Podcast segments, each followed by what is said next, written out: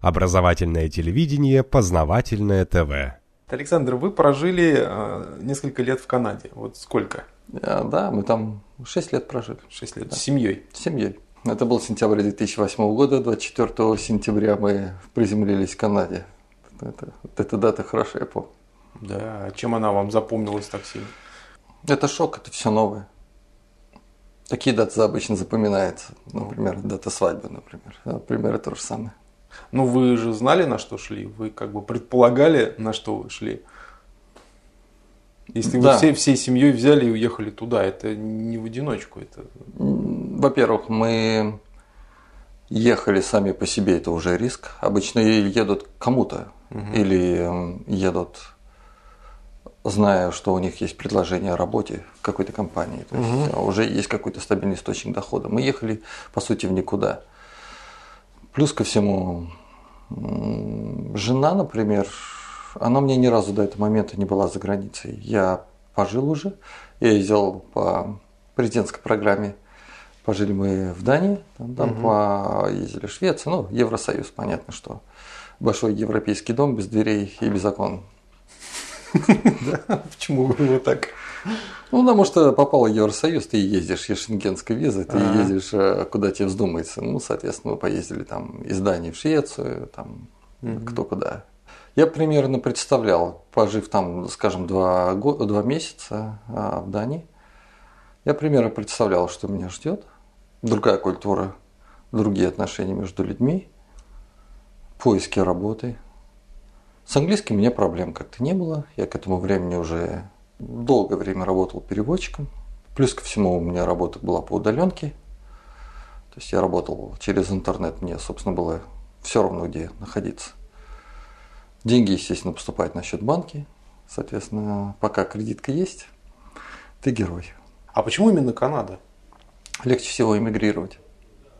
То есть вы хотели прям вот, вот, чтобы можно было жить там постоянно, да? Получить вид на жительство или даже гражданство, да? Дело не в этом, дело, возможно, гражданство, возможно, вид на жительство. Дело даже не в этом, дело в том, что до 2008 года сейчас народ, вот, вот сейчас именно народ прозревает. Он понимает, что на Западе, по сути, то же самое, что и здесь, но только по другую сторону баррикад. То есть это восточный мир, это, по сути, зазеркалье западного мира. Ну, а западный мир зазеркалье восточного мира. И, но по сути, это то же самое. Когда, например, я, я более реально относился к вещам в это время, потому что, пожив некоторое время за границей, жена думала, что стоит тебе открыть рыл, э, и туда, посу- по- туда польется сироп и посыпятся фрукты. А а работать там, ну, конечно, там социальное обеспечение лучше, чем здесь, например, да, но тебе нужно быть частью системы, чтобы пользоваться социальными благами.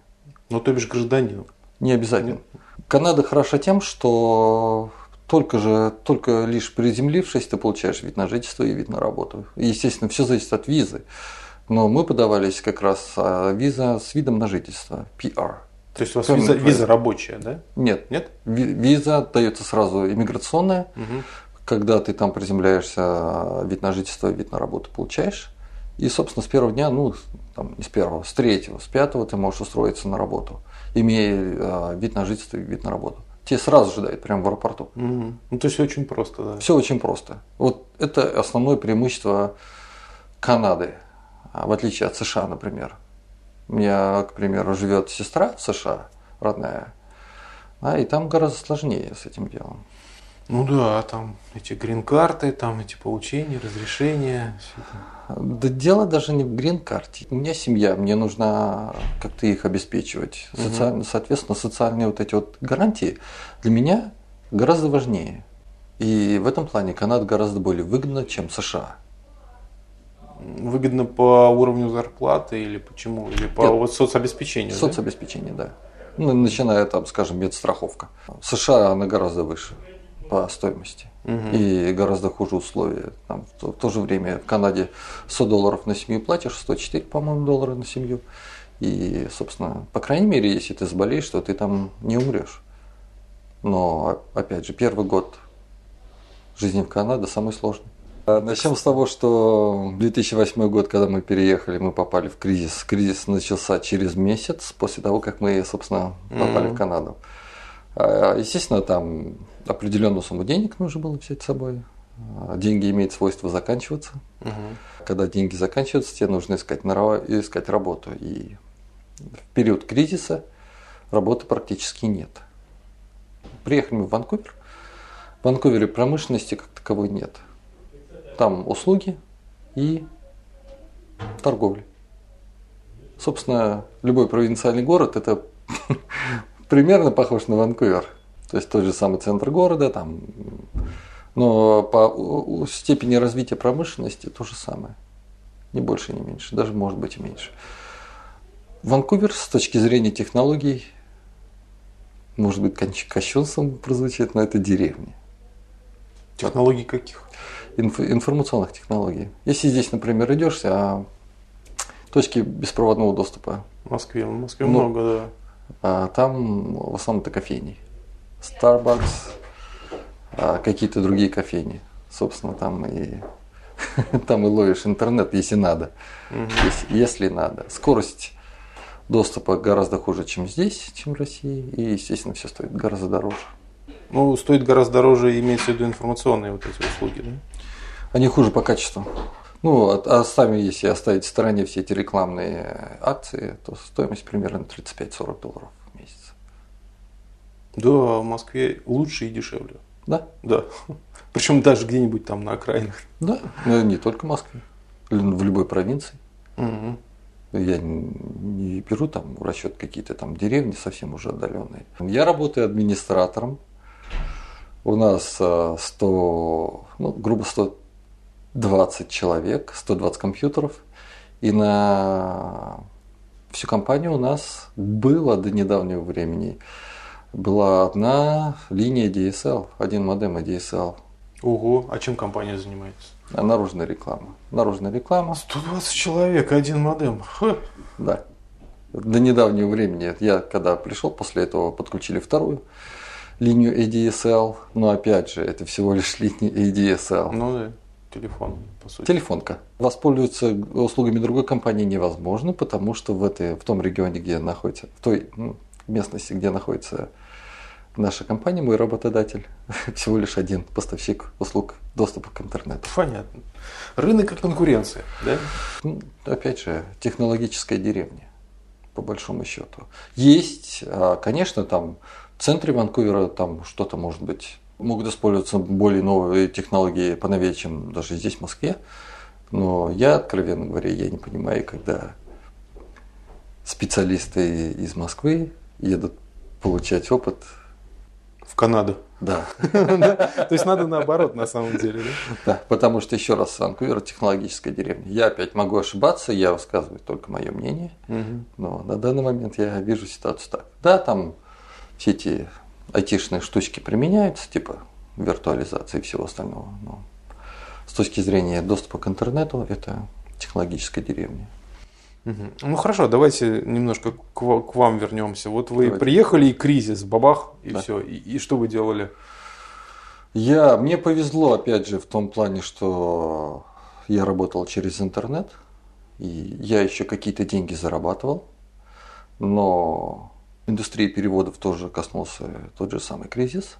Я работал в секторе IT. Кризис коснулся всех этих разработок, а все эти разработки, естественно, а, я не знаю, может быть, имели тенденцию к сокращению, соответственно, и запросы на количество переводов сократились.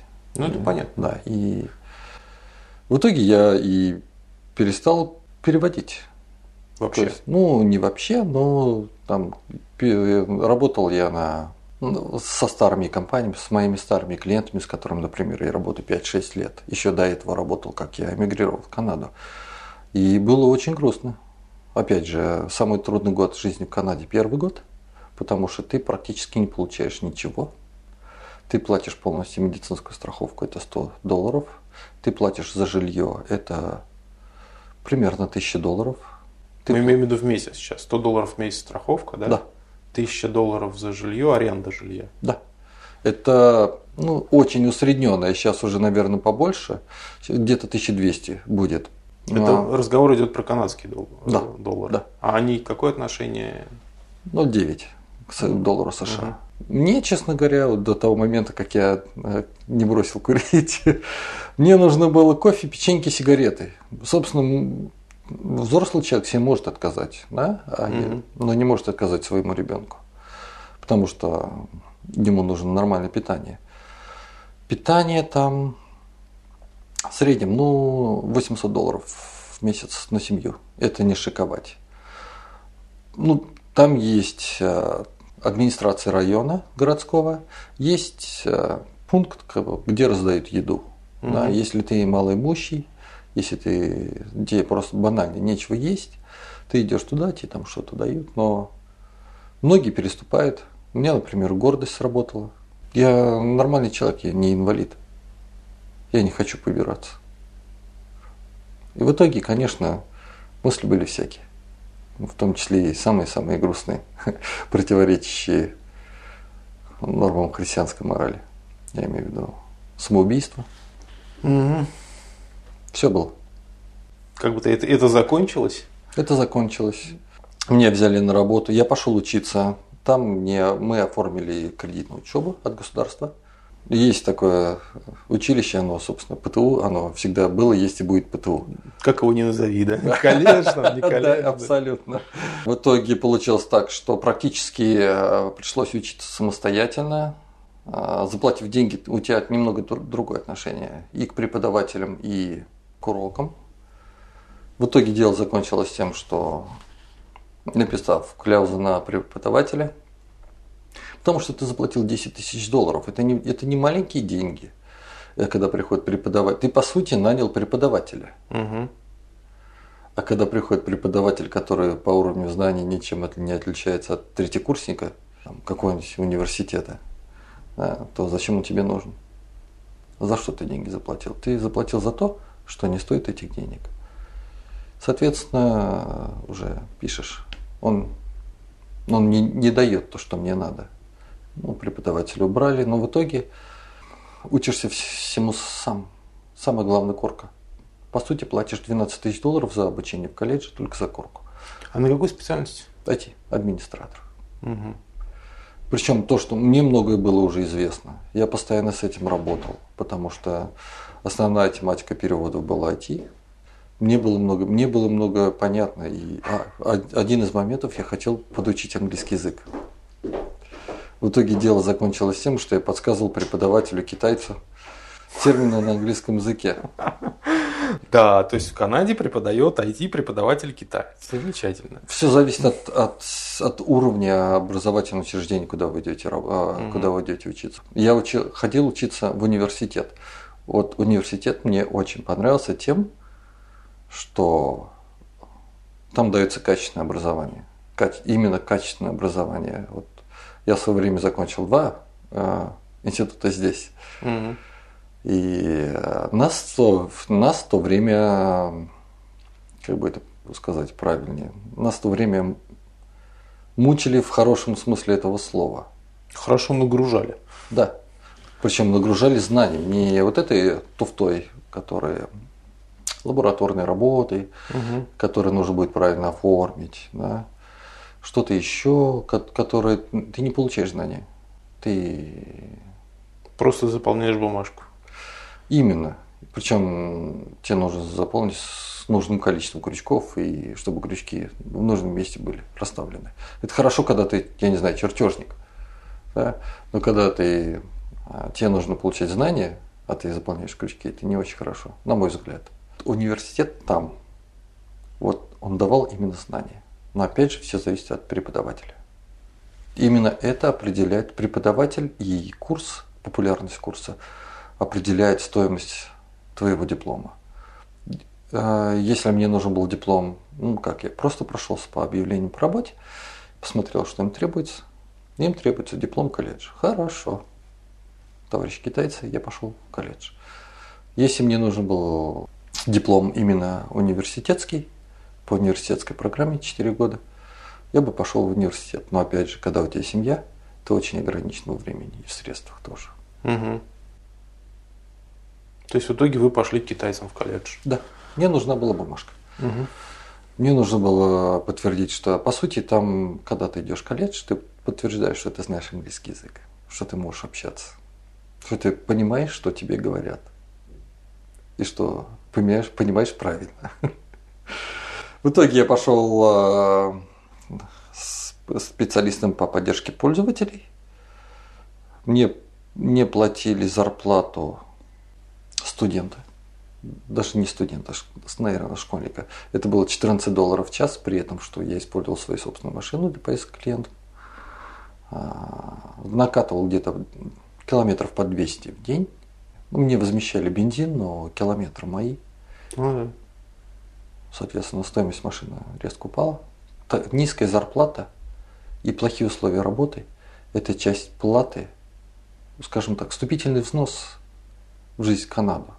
М. Это, это не только в Канаду вступительный взнос, это вступительный взнос на жизнь в любом государстве для иммигранта. Скажем, здесь тоже народ приезжает.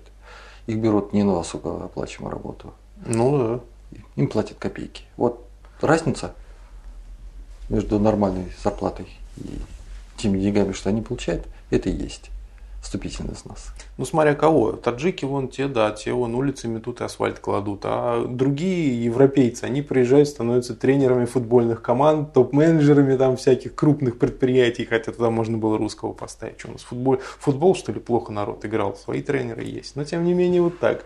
Общался я, конечно, в основном с начальниками отделов. А Люди бывали разные, в том числе и миллионер. И мне была возможность оценить, кто как себя ведет, кто как себя ставит. Но опять же, ты приезжаешь, ты наемный работник, и ты никогда не будешь такими, как они. Ну, то есть, не коренной канадец, да? Да, не коренной канадец. Это, и в принципе, по большому счету, если ты хороший специалист, то всем до лампочки твое произношение. Если у тебя есть деньги и ты хочешь что-то купить, то тому, кто что-то продает, до лампочки, говоришь ли ты на английском или нет, он тебя поймет все равно. Ему нужны твои деньги.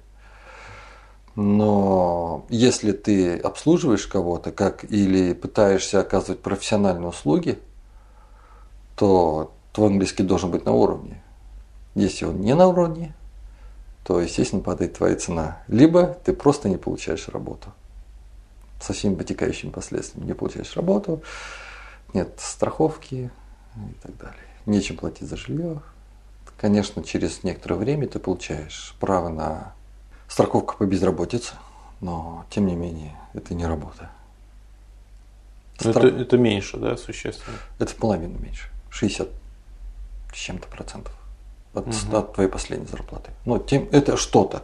Я согласен абсолютно, это что-то. Здесь даже этого нет. Да.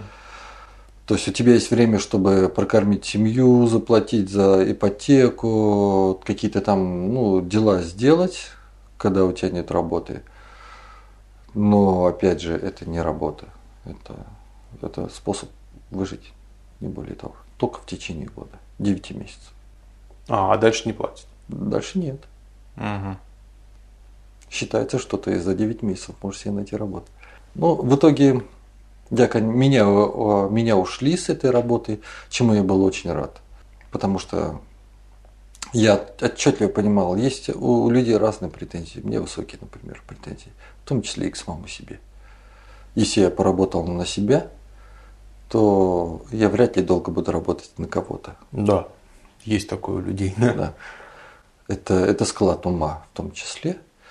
И меня, когда меня ушли, я был очень рад, потому что я одновременно сохранил право на страховку по безработице. А с другой стороны, я, собственно, понимал, что в этой компании мне ничего нормального не светит. И ко мне всегда будут относиться так же, как к узбекам, которые кладут на асфальт на улице здесь. У них, по сути, есть перспективы, но их очень мало. Будем реалистами. У меня были перспективы, но их было также очень мало. Мгм. Ну а если затрагивать отношения коренных там приезжих. Насколько я понимаю, Канада, она вообще же изначально страна переселенцев. Да. Если мы берем 19 и начало 20 века, туда в основном ехали там англичане, французы. Этим объясняется двуязычие. Да? Да. А сейчас, э, после уже Второй мировой, туда едут кто угодно. Китайцы, индийцы, там, там такое количество всяких людей. Но они же тоже уже там не в первом поколении рождаются. Они кем себя Мгм. считают? Коренными канадцами? Если их родители не уберегли от канадского воспитания, они считают себя канадцами. Там есть одна национальность, канадец, точно так же, как и в США, американец. Но Канада это не плавильный котел, на мой взгляд. Там национальная идентичность в, некотором, в, некотором, в некоторой мере сохраняется. да. То есть, если ты идешь по улице, запросто увидишь индуса в, национальном одеянии, паранджи, например. Или есть города, где большинство населения индусы. Ну, это как ну, анклавы, не анклавы, наверное, тяжело будет определить, но тем не менее национальная идентичность сохраняется. Ну, то есть они селятся друг с другом, да? Да. Ну, точно так же. ну, русские там, в принципе, выбирают районы получше, как обычно, особенно второе, третье поколение, скажем, когда уже тебе не нужно платить кредиты, ипо- ипотеку, или там еще некоторые кредитуются на машину, там, им все равно уже где жить, ли- лишь бы работать. Когда тебе не нужно платить по кредиту, естественно, условия получше выбираешь. Селишься поближе к хорошему району, подальше от индусов, например. Ничего плохого не хочу сказать про нацию, но Ну, непонятные они, да? нет. Дело в том, что, опять же, я видел водителей первого класса грузовикой,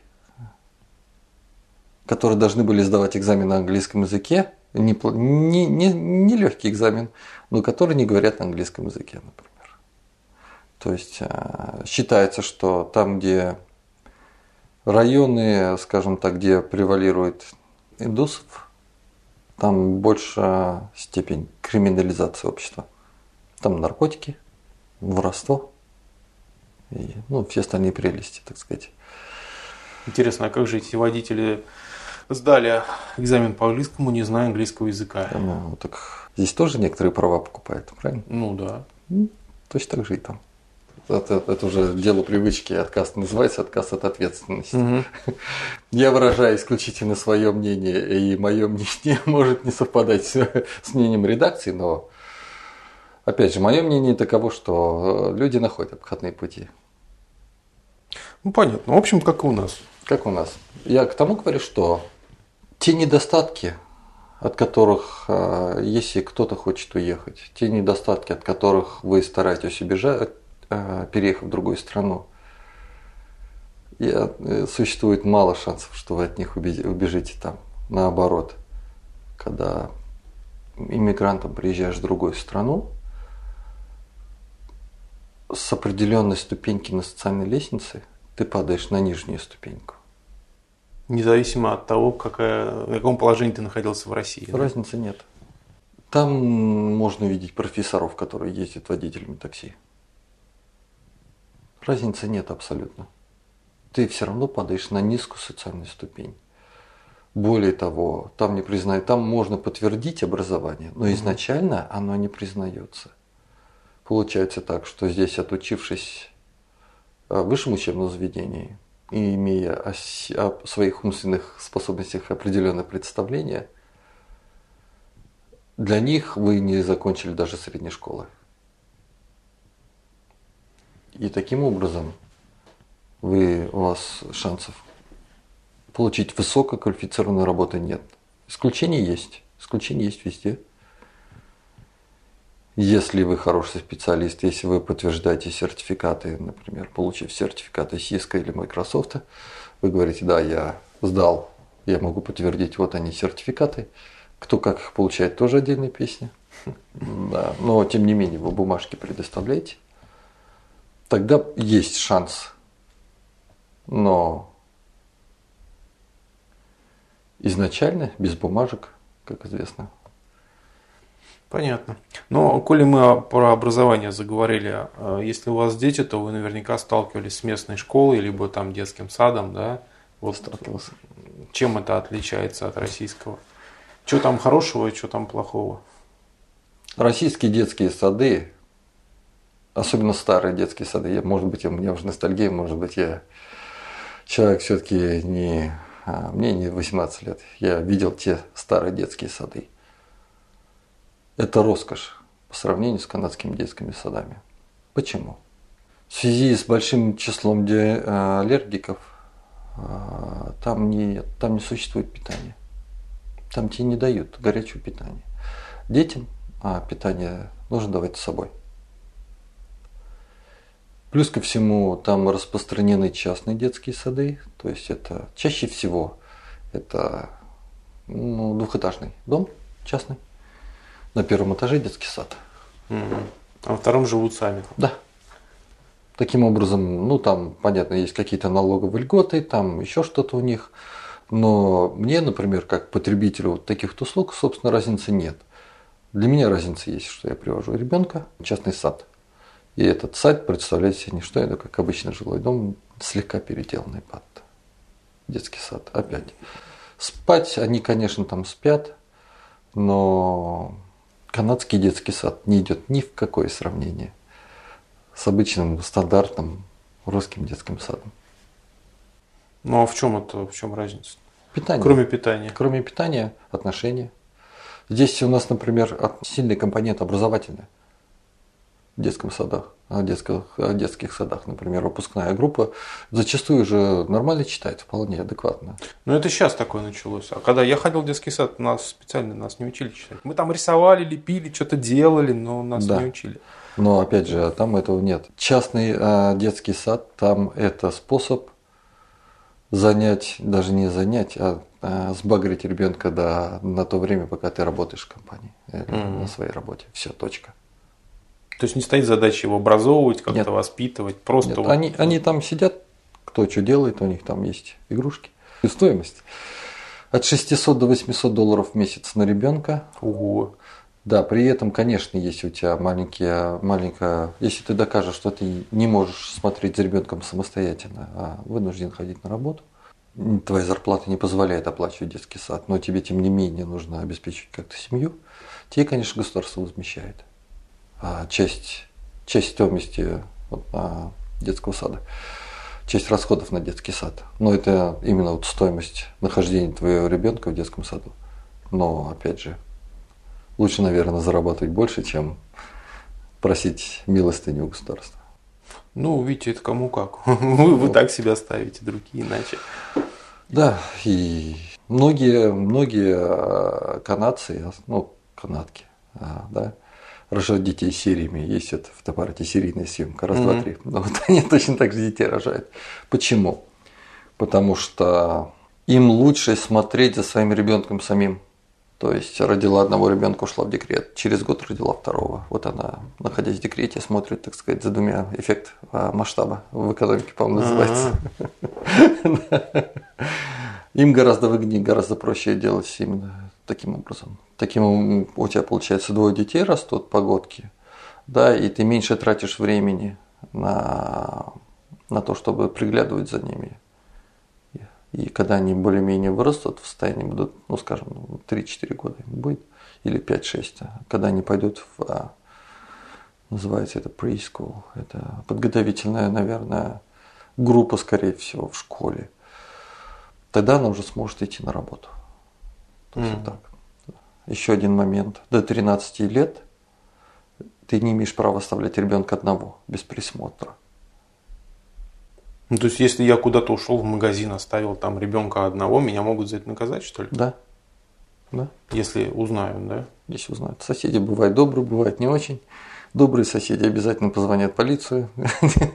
Если с соседями нормальные отношения, то Ребенку можно отдать на это время, либо заплатить э, другому ребенку, которому больше 13 лет, который получил сертификат о том, что он имеет право смотреть за младшими детьми и оставить его с ним. Ну, то есть он прошел какие-то курсы, да, условно да. говоря. Может быть, ничего не прошел, но. Нет, у меня старший ребенок проходил, угу. получил сертификат. Я не знаю, что он там проходил, потому что Ну, мне некогда было за этим смотреть. Если мы в России, находясь э, ребенка с пяти лет, например, могли дома оставить, он умеет пользоваться телефоном, он в случае чего откроет дверь, он может вызвать полицию, он там присмотрит еще и за младшей дочерью, да.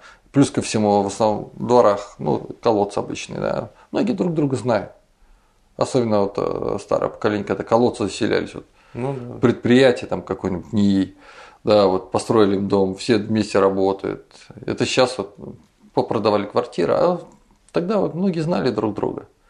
Ой, там Танька побежала, я знаю ее маму и папу, она там что-нибудь скажет, и, естественно, там кто-то поможет. Я не знаю, с чем это связано в Канаде. Может. Ну, вот как-то интересно. Получается, что государство все больше и больше влезает в личную жизнь. Ты, ты, ты ребенка не можешь оставить дома, да. ты еще там что-то не можешь, чего, в общем-то, государство не должно касаться, по большому счету. Опять же, это все связано с воспитанием, а, с уровнем культурного развития. Потому что основа западного общества – это эгоцентризм. Правильно? Приоритет собственных интересов угу. над интересами общества. Угу. И э, это как, как в определенный момент вступает в противоречие, ну, скажем так, с нормами советского общежития. Понятно. И э, у людей просто сносит крышу. Э, Вы имеете в виду тех, кто туда приехал, наших? Нет, даже самих канадцев, потому что я, например, а, дочь у меня ходит в школу искусств, да, и там один мужик, эксгибиционист был, я не знаю, поймали или нет. Так вот, мужик надевал а, маску плавательную, трубку плав... для ну, как угу. сноркинг, по-моему, называется. Да? Ходил в плаще, ласта одевал, не одевал, я не знаю, но бегал после школы таким образом. У людей просто психика дает сбой. И, оно, и именно поэтому за людьми нужно присматривать. А что касается мигрантов, то да, тут а, сложная психологическая ситуация в том плане, что ты один в чужой стране, тебе помочь некому, кроме э, банка, который тебя очень любит за твои будущие доходы. Но если у тебя нет работы, то он тебя, естественно, не любит, потому что у тебя будущих доходов нет. Правильно? Когда человек находится в ситуации стресса определенное количество времени, и находиться под в стрессе, состоянии стресса долгое время невозможно. Ну да, дол... немножко можно, много да. нельзя. Будет, будет развязка. Угу. Никто не может сказать, какая она будет. Через это все проходят все абсолютно мигранты. Все. Естественно, если не еду там к друзьям, у которых миллион в кармане, или если у меня в кармане, например, миллиона нет.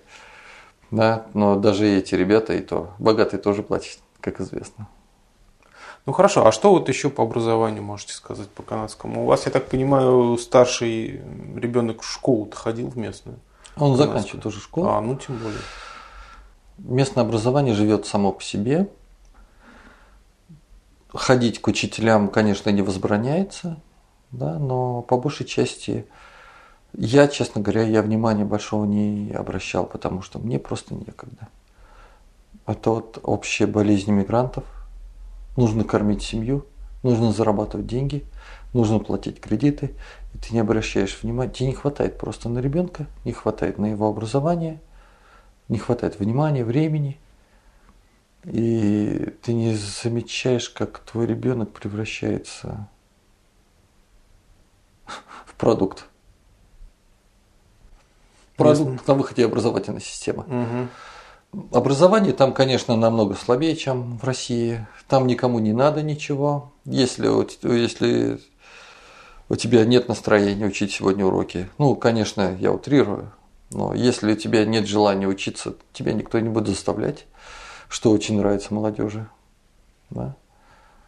Это здесь а, могут сказать учись или там или ты не сдашь экзамен, а если ты не сдашь экзамен, то ты Э, не совсем адекватен. И, ну, я имею в виду, по-русски скажут, ты лох. Да? Там это тебе не скажут. Там, опять же, я сужу со, угу. со своей колокольни. Это не самая плохая школа. Что касается подготовки учителей, у меня первое образование педагог. Учитель английского языка. Вот. Там есть преподаватель, учитель английского языка или испанского языка, Она учит то, что она будет, чему она будет учить детей, где-то ну, за неделю. А педагогики, методики и всех остальных не совсем нужных предметах она и не, не знала, и не слышала, и не будет слышать. Mm-hmm. То есть она учит только сам предмет? Она учит предмет, и потом через два урока дает этот, этот же предмет своим детям, своим ученикам.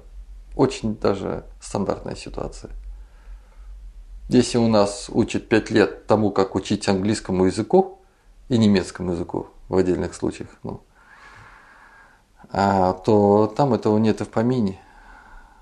Там она учит то, чему она будет учить за неделю, так сказать, уроков, которые она будет давать.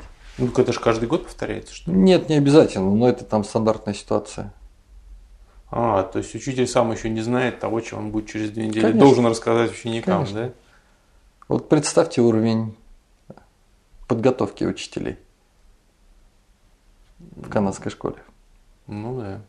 Впечатляет. Опять же, я не говорю про всех учителей, есть учителя от Бога, но большинству это не надо, большинству гораздо выгоднее будет давать частные уроки, например. Если он хороший преподаватель, если он знает методику. Но методисты, я, честно говоря, не знаю, знают ли они вообще слово методика там в Канаде. Я имею в виду канадские учителя. Mm. Интересно. По большей части а, для детей это развлечение, и для преподавателей тоже развлечение. Там ну, может... что значит развлечение? Ты пришел в школу, ты должен как-то... Это отношение к жизни. Это отношение к жизни. Ты мне не заплатишь больше, я тебе больше не сделаю. Это отношение к работе. Ты мне не заплатишь вместо 25 долларов 30 долларов. Я, я тебе не буду делать работу, получая 25 долларов на 30 долларов. Угу. Точка. Не перетружусь, в общем. Нет, ни за что. А как, а как ты определяешь в отношении, ну это можно понять, когда ты делаешь какую-то работу, носишь что-то, таскаешь, но в отношении учеников там же очень трудно определить, на сколько денег ты работаешь. Субъективно. Там есть, конечно, там опрашивают учеников, как вам понравился этот учитель. Угу. И в итоге, естественно, им охота играться, правильно? Угу. А, вот так вот, да. То есть, кто больше учеников ублажает, тот и понравился. Да. А кто не понравился, того и школы. Да. Ему просто там контрактная система, там просто с ним не прилипает контракт. Все. Слушайте, ну, ну это же глупо. Это понятно, что дети будут выбирать не строгого учителя, который будет давать знания, а такого, который будет им по-всякому послаблять, там, поблажки давать. Ну, опять же, нет, Артем, там Нельзя сказать, что там совсем э, дают свободу, но то есть там есть определенные грани. Там есть и экзамены, но все, во-первых, зависит от того, насколько хороша сама школа. Там есть даже и рейтинг школ. Угу. Во-вторых, частная или государственная школа. А есть разница в качестве образования? Да. В частной лучше, да? Частной лучше. Частные ну, тебя ну. заставляют. Ну, если платишь 15 тысяч долларов в год за образование в частной школе, то, наверное, ты будешь требовать со своего чада хороших оценок и успеваемости. Ну, опять же, это все цепляется одно с другое. То есть там деление на классы чувствуется. Ча- э, учеба в частной школе означает проживание в хорошем городе. Не обязательно, но чаще всего. В хорошем районе. В хорошем районе, да. Это значит, что у тебя хорошие соседи. Это значит, что у тебя, допустим, а, не знаю, сосед по дому может быть руководителем подразделения крупной компании, а ты можешь к нему потом на практику устроить сына. А, то же самое дети могут там же в частной школе познакомиться. Угу. Это более высокий социальный слой общества. Общественная школа, особенно частная, а, государственная школа, особенно в плохом районе города, это самый низкий социальный слой. Плюс ко всему, не надо забывать, что там есть дети очень богатых э, людей, у которых свои собственные, вот, знаете, вот когда провинциал, типа меня, приезжает в Москву, вот у него в кармане 5000 рублей, и он считает себя богатым, а, зайдя в кофейню. То же самое и там. Там есть э, люди разные, да, но молодежь очень любит как называется, повыпендриваться. Ну, у, меня, у меня новый планшет, у меня новый iPhone там какой-то, какой сейчас 5s. А я даже я не слежу за ним. Я тоже, но тем не менее. У меня новый планшет, у меня новый там, а, еще что-нибудь новое. Да, у меня новые кроссовки с эмблемой, блямбочкой фирменной там. Да, и они любят вы- выпендриваться. И дети разные бывают. И бывает, вот, а в Ванкувере был случай. Не обязательно в Ванкувере, это вот район Ванкувера. А, Когда девочка повесилась, ее просто затравили ученики. Из-за чего? Ну, э, там она показала грудь. там, ну, детское вот это вот общение в Фейсбуке. Парень с парнем общалась, парень там сделал скриншот, экран, Мгм. снимок экрана, и давай там через Фейсбук ее травить, а там дети, обладая стадным, э, стадным эффектом, давай ее тоже травить, насколько я так понял. Ну, был случай, громкий Мгм. довольно. И к тому говорю, что даже количество денег у родителей ребенка оно не гарантирует высокий социальный статус самого ребенка и самих родителей. То есть все зависит от благоразумия родителей, по большому счету. А что является как бы районообразующим? Школа или, или школы уже вторично прилепляются к району, где вот такие относительно обеспеченные люди живут? Но, во-первых, э, район города определяет качество школы, шк- школь- школьного образования.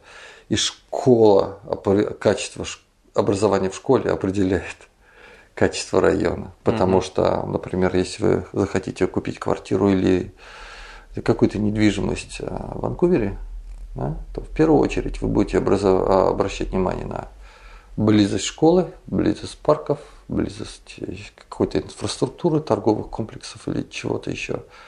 Но в первую очередь вы будете смотреть на качество школы. Мгм.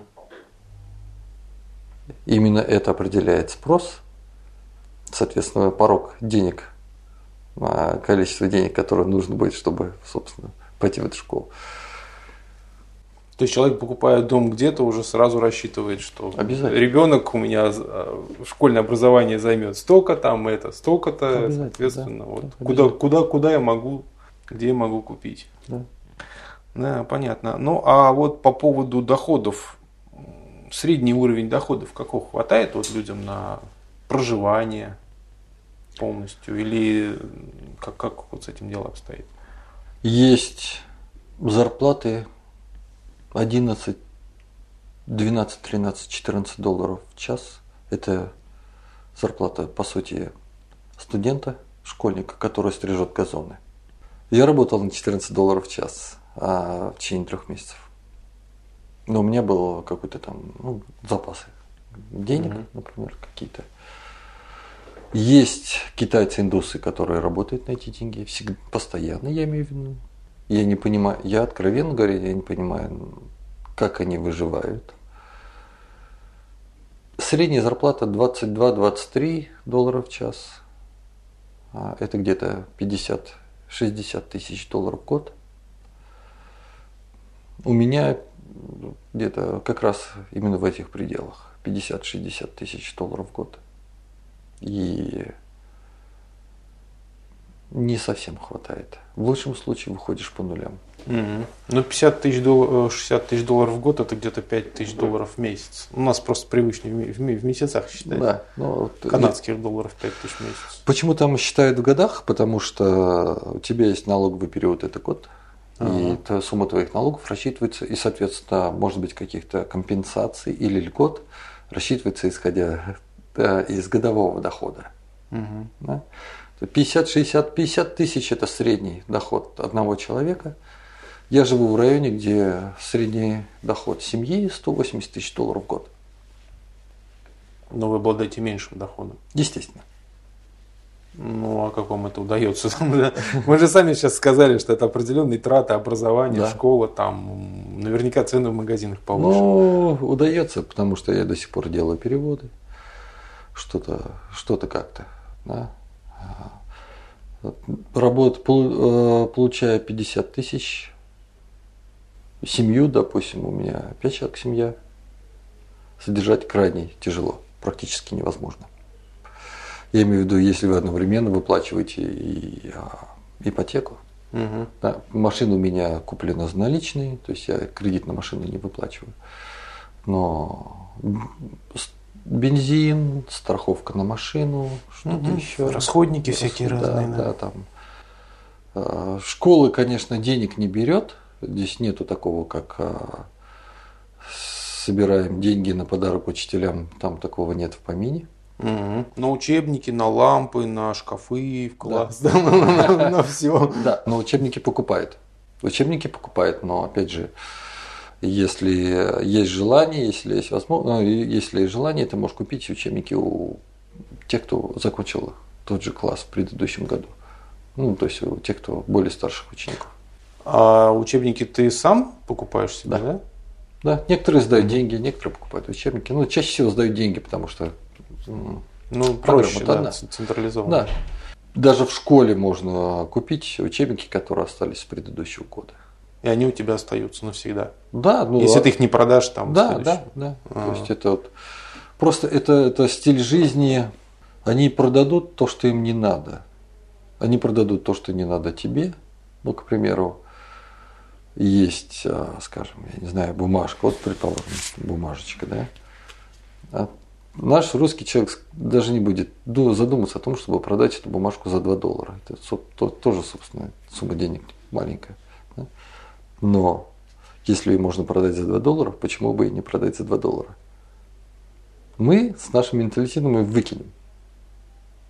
Там, если есть, там, неважно, бумажка, там, я не знаю, сломанный телефон за 2 доллара, там, не знаю, чехол, порванный от телефона за доллар или еще что-то. Если можно за него выручить деньги, почему бы и нет?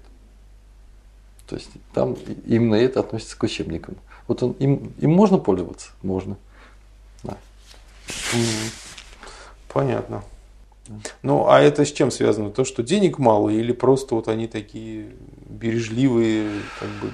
Это часть, часть национальной культуры, особенно иммигрантской, когда нет денег. Ну, Да. так вот, вот. Да, вы вынуждены. Да, но деньги человек уже начал зарабатывать, но вот, вот эта вот привычка, она осталась. Мгм. А коренные канадцы тоже так же поступают? Все зависит от уровня доходов. Есть те, которые просто выкинут учебники, есть те, которые продадут. Больше, конечно, те, которые продадут, потому что, опять же, это, это отношение к своему труду вот, или к труду своих родителей. А Они купили учебники, заплатили деньги, потратили часть, день, часть, часть своей жизни, чтобы купить эти учебники. И я нормально отношусь к их труду, я продам эти учебники. Образование в Канаде неважное. Но с другой стороны, если, например, планировать а, переезжать в Канаду, да, и ребенку, скажем, а вот-вот он закончит школу, идеальный возраст, ну, идеальный возраст, когда ребенок идет, э, скажем, 10 класс. Он, по сути, закончил целиком 12-летний курс образования в канадской школе. Он там будет ну, просто отдыхать. С одной стороны это хорошо, с другой стороны это плохо. Потому что ребенок, он начинает Расслабляется. расслабляется, да, он, я все знаю, вы все здесь. И в итоге расслабляется до такой степени, что не может поступить в университет там. Мгм. Там хотя бы тоже, там тоже есть баллы, там тоже есть собеседование. Он поступит, деньги с него дерут.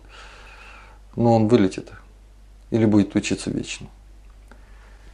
Что касается еще, что касается образования, мне не нравится, это опять же, это часть культуры, что ученики спорят с учителем. Мгм. Когда я увидел, когда мой а, средний ребенок пошел и начал спорить с учителем, будучи ученицей четвертого, что ли, класса там, ну, Ну, понятно, да. вы не правы, она ему говорит.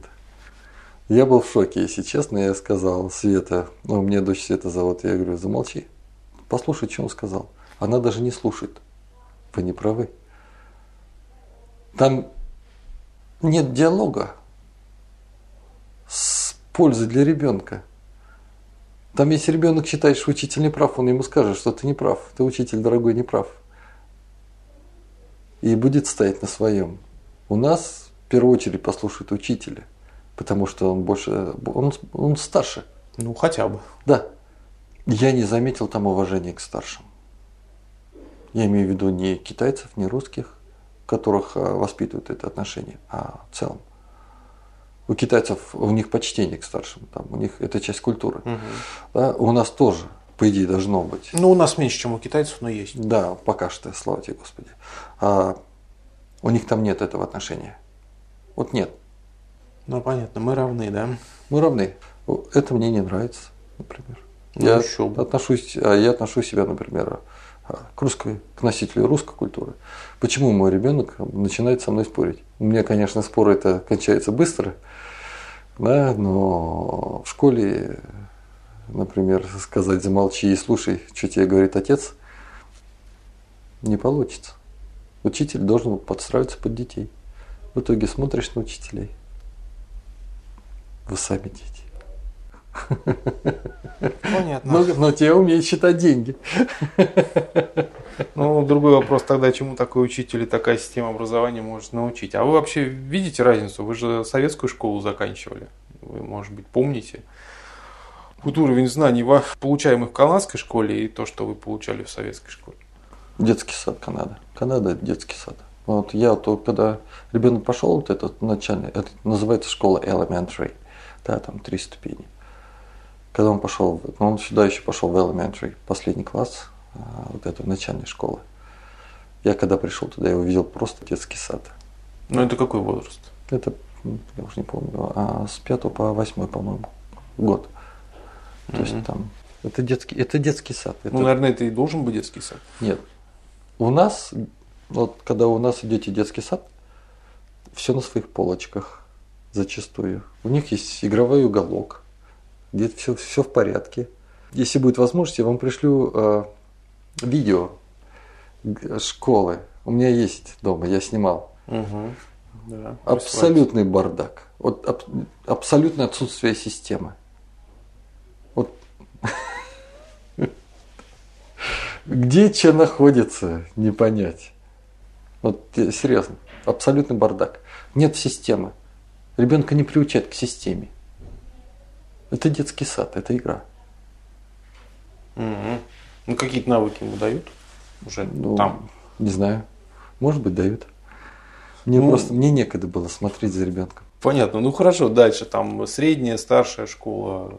Там же все-таки друг по-другому. Да, но опять же, я не могу точно сказать, что сейчас, например, проходит моя дочь или как там у них в школе. У них там, она опять же ходит а, не в обычную школу, а с, а, как же это называется, art school, это художественная школа. То есть, а, это такая средняя художественная школа. Да? Ну да, там есть а, образовательная программа средней школы, плюс а, уроки танцев, музыки, графическое искусство, компьютерное графическое искусство, фотография, что-то еще. Ну, это как у нас раньше были школы с каким-то уклоном, там, с математическим, да, физическим, именно, там, да, театральным именно, даже. Да, я да, ходил в одну школу. Да, именно. То есть у нее все-таки не, не такая уж простая школа. Сейчас она учится, да, сейчас она старшая ступень, старшее звено средней школы. Да, они учатся. Но опять же, чему? Когда я пошел сюда, когда я пошел в Канаде учиться в школе, мне нужно было поступать в университет на полный диплом. И мне сказали, тебе нужно сдавать математику. И я пошел ну, в ужасе, я не люблю математику, да, гуманитарий в душе. Я посмотрел, а, страшно, поспрашивал. Мне сказали, ты знаешь, не переживай, это примерно восьмой класс. То, что проходит в восьмом классе. А, нужно для поступления в универ, да? Да. В США мне говорили, еще хуже с образованием. Еще хуже. Там совсем грустно, я так понимаю.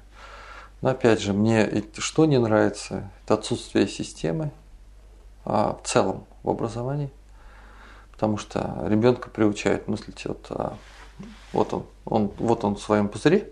Он может пойти почитать, узнать что-то больше, но не всегда хочет. Чаще mm-hmm. всего не хочет. Как правило, да, дети сами редко что-то хотят да. узнать побольше. Это, еще школа, которая считается более-менее в районе. Я знаю родителей, которые возят за 30 километров туда детей. Нам повезло, мы живем в пяти минутах езды от этой школы. Это вот ограниченность мышления. Он знает да, таблицу химических элементов, но не знает, кто ее автор. А зачем? Русский автор. Да, русский какой-то. Он знает теорему Пифагора, но не знает, что автор этой теоремы Пифагор. Да, он знает, он, он может рассказать, да, есть такая теорема. А кто автор? Не знаю. В итоге и, и учитель не знает, кто, что автор этой теоремы Пифагора. Слушайте, ну это уже перебор, по-моему. Ну, запросто. Может быть такое. Ну, это реальный случай вообще-то. Была девушка, она дистанционно училась по российской программе и по канадской. По канадской программе, когда она в школе училась, пришло, пришло время изучить теорему Пифагора. И она сказала, что это теорема Пифагора. Учитель, был, учитель с ней поспорил, он, в принципе, даже с ней не спорил. Он пошел погуглил, действительно, это оказалось теорема Пифагора. И автор этой теоремы был Пифагор. А учитель этого не знал. Да. Учитель тоже китаец опять был? Не знаю, Нет? я не спрашивал. Но опять же, если ты идешь в хороший университет, да, это другое качество, это другой уровень. Они не слезут с тебя, ну, то есть ты сам себя не слезешь, а, если ты знаешь, что у тебя два экзамена по по каждому курсу, промежуточный и заключительный, например. Меня был предмет, я основы компьютерной техники. Учитель, преподаватель, там, руководитель джаз-бан, джаз-банды или как джаз, джаз-группы. И он был там гитаристом, а, барабанщиком был. И э, к тому, что он совсем был не формал, да, этот мужичок, но он требовался нас по полной программе. Когда ты идешь в универ, уровень образования абсолютно другой. Там, конечно, есть и ядерные лаборатории, например, запросто в университете. Есть и ускоритель там, а, есть очень серьезные институты исследовательские, в том числе и проблемы раковых заболеваний, есть там, да, есть, это все есть, но, опять же, все зависит от университета, куда ты идешь, все зависит от той суммы денег, которую ты заплатишь, все зависит от преподавателя, который ведет твой предмет. Хорошо, тогда другой вопрос. Вот он может быть показаться не очень важным, но я, насколько понял, многие люди с этим сталкиваются, живя за рубежом. Продукты и питание. Идешь в магазин, завален магазин всем, не знаю, 20-30 сортов сыра, 30-40 сортов колбасы, там, ну, но есть нечего. Почему? У меня с некоторых пор, а, особенно после приезда в Канаду, очень щепетильное отношение к еде в том плане, что ты берешь колбасу, а там химия. Тот же самый глю, глю, глютамат натрия. Ну, он везде сейчас. Он везде. Но мы пришли к тому, что мы перестали просто покупать колбасу. Если покупаем, то это довольно редкое событие. Не потому, что у нас нет денег на эту колбасу. Зачем ее есть? Зачем себя травить? Чаще всего покупаешь мясо, с, как же это называется, риталин, по-моему, когда откармливают и специально, чтобы мышечные волокна. Угу. То есть оно нездоровое, но угу. хотя бы это мясо. Я вижу этот кусок мяса, я беру этот кусок мяса, угу. кладу мясорубку и получаю на выходе фарш. Мы пришли к тому, что мы отказываемся от этих продуктов. Я молчу про полуфабрикаты чтобы не есть полуфабрикаты, достаточно посмотреть, кто ходит к тем стеллажам или холодильники, где стоят эти самые полуфабрикаты. А кто ходит? Ходят тети, которые, у которых вес где-нибудь там за 110 килограммов в большинстве mm. случаев. Вот мое поколение, мы стали уже обращать внимание на то, как мы выглядим на фигуру.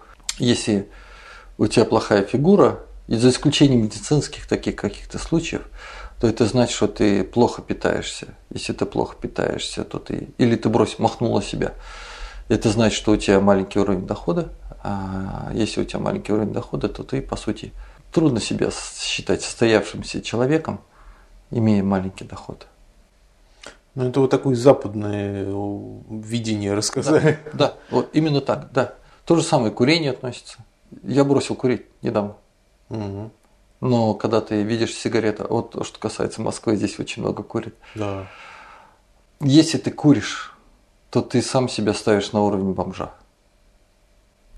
Вот именно так. Ни, ни больше и не меньше. Почему? Потому что если ты куришь, у тебя проблемы.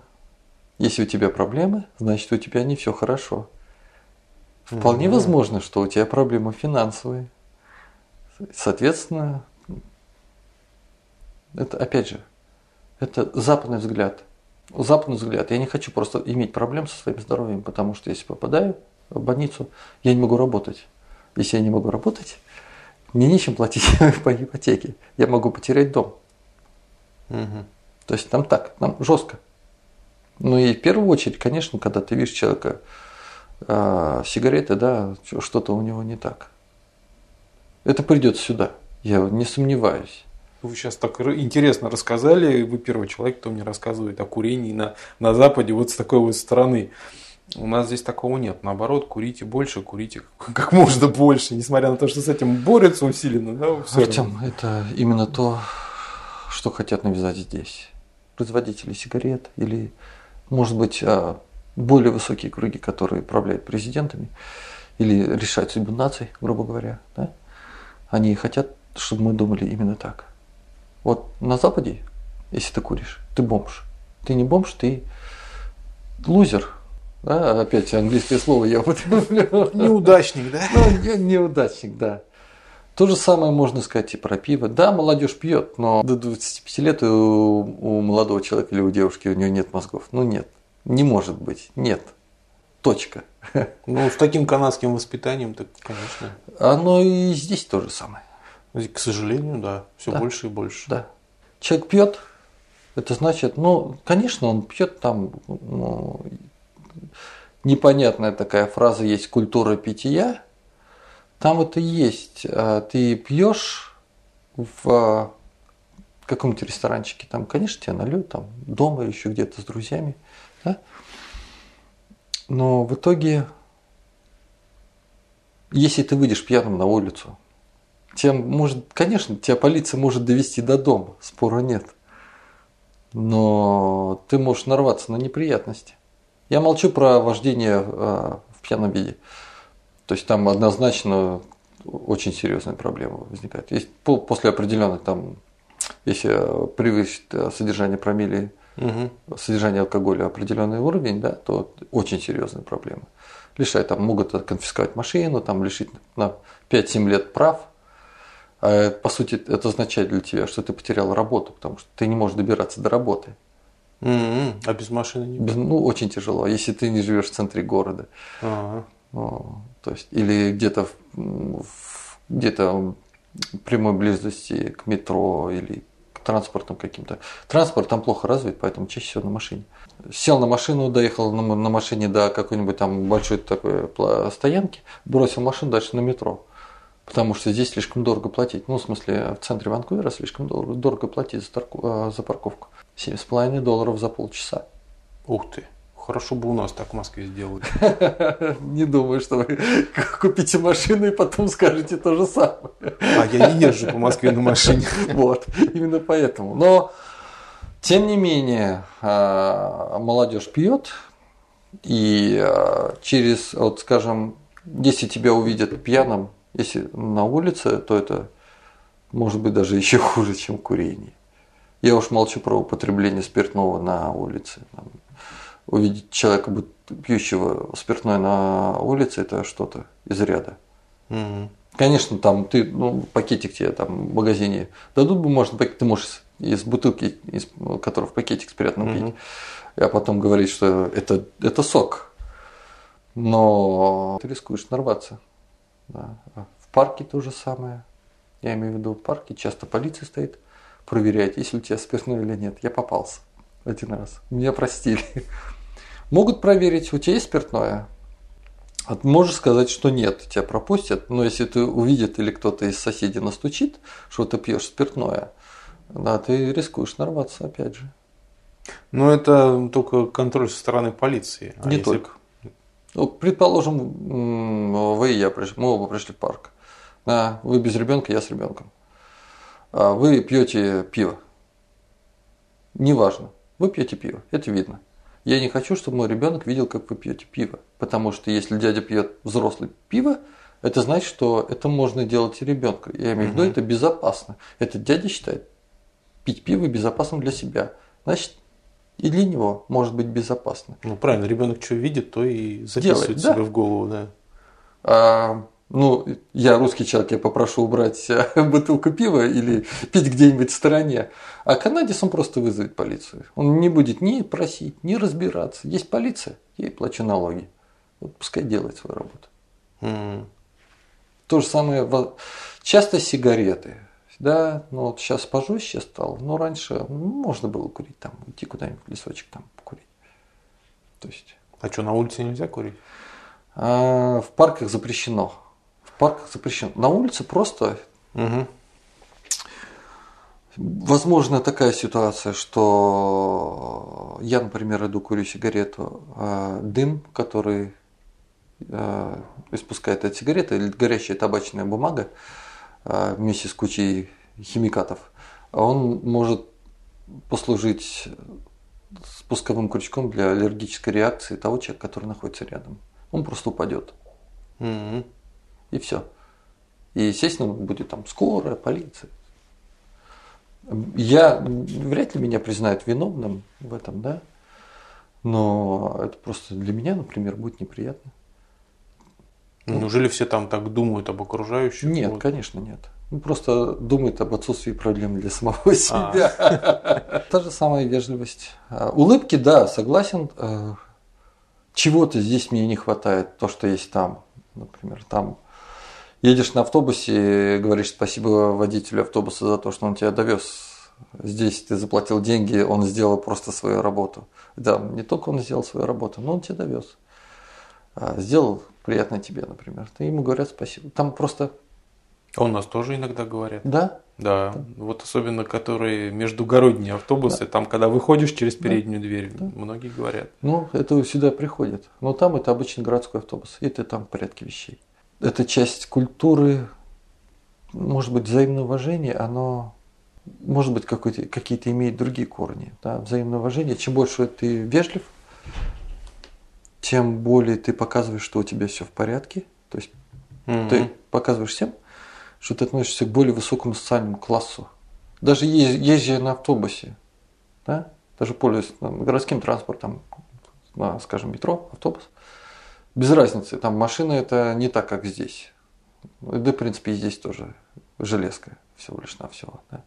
Естественно, если это не Бентли. да? Но показывая, будучи вежливым человеком, ты показываешь свою принадлежность к более высокому классу. Понятно. Да? И мало того, это отсутствие проблем для самого себя, но это возможность расширить круг общения. Да? Есть такая возможность? Есть. Если есть возможность расширить круг общения, это возможность устроиться на работу получше, продать что-нибудь, еще что-нибудь сделать. Да?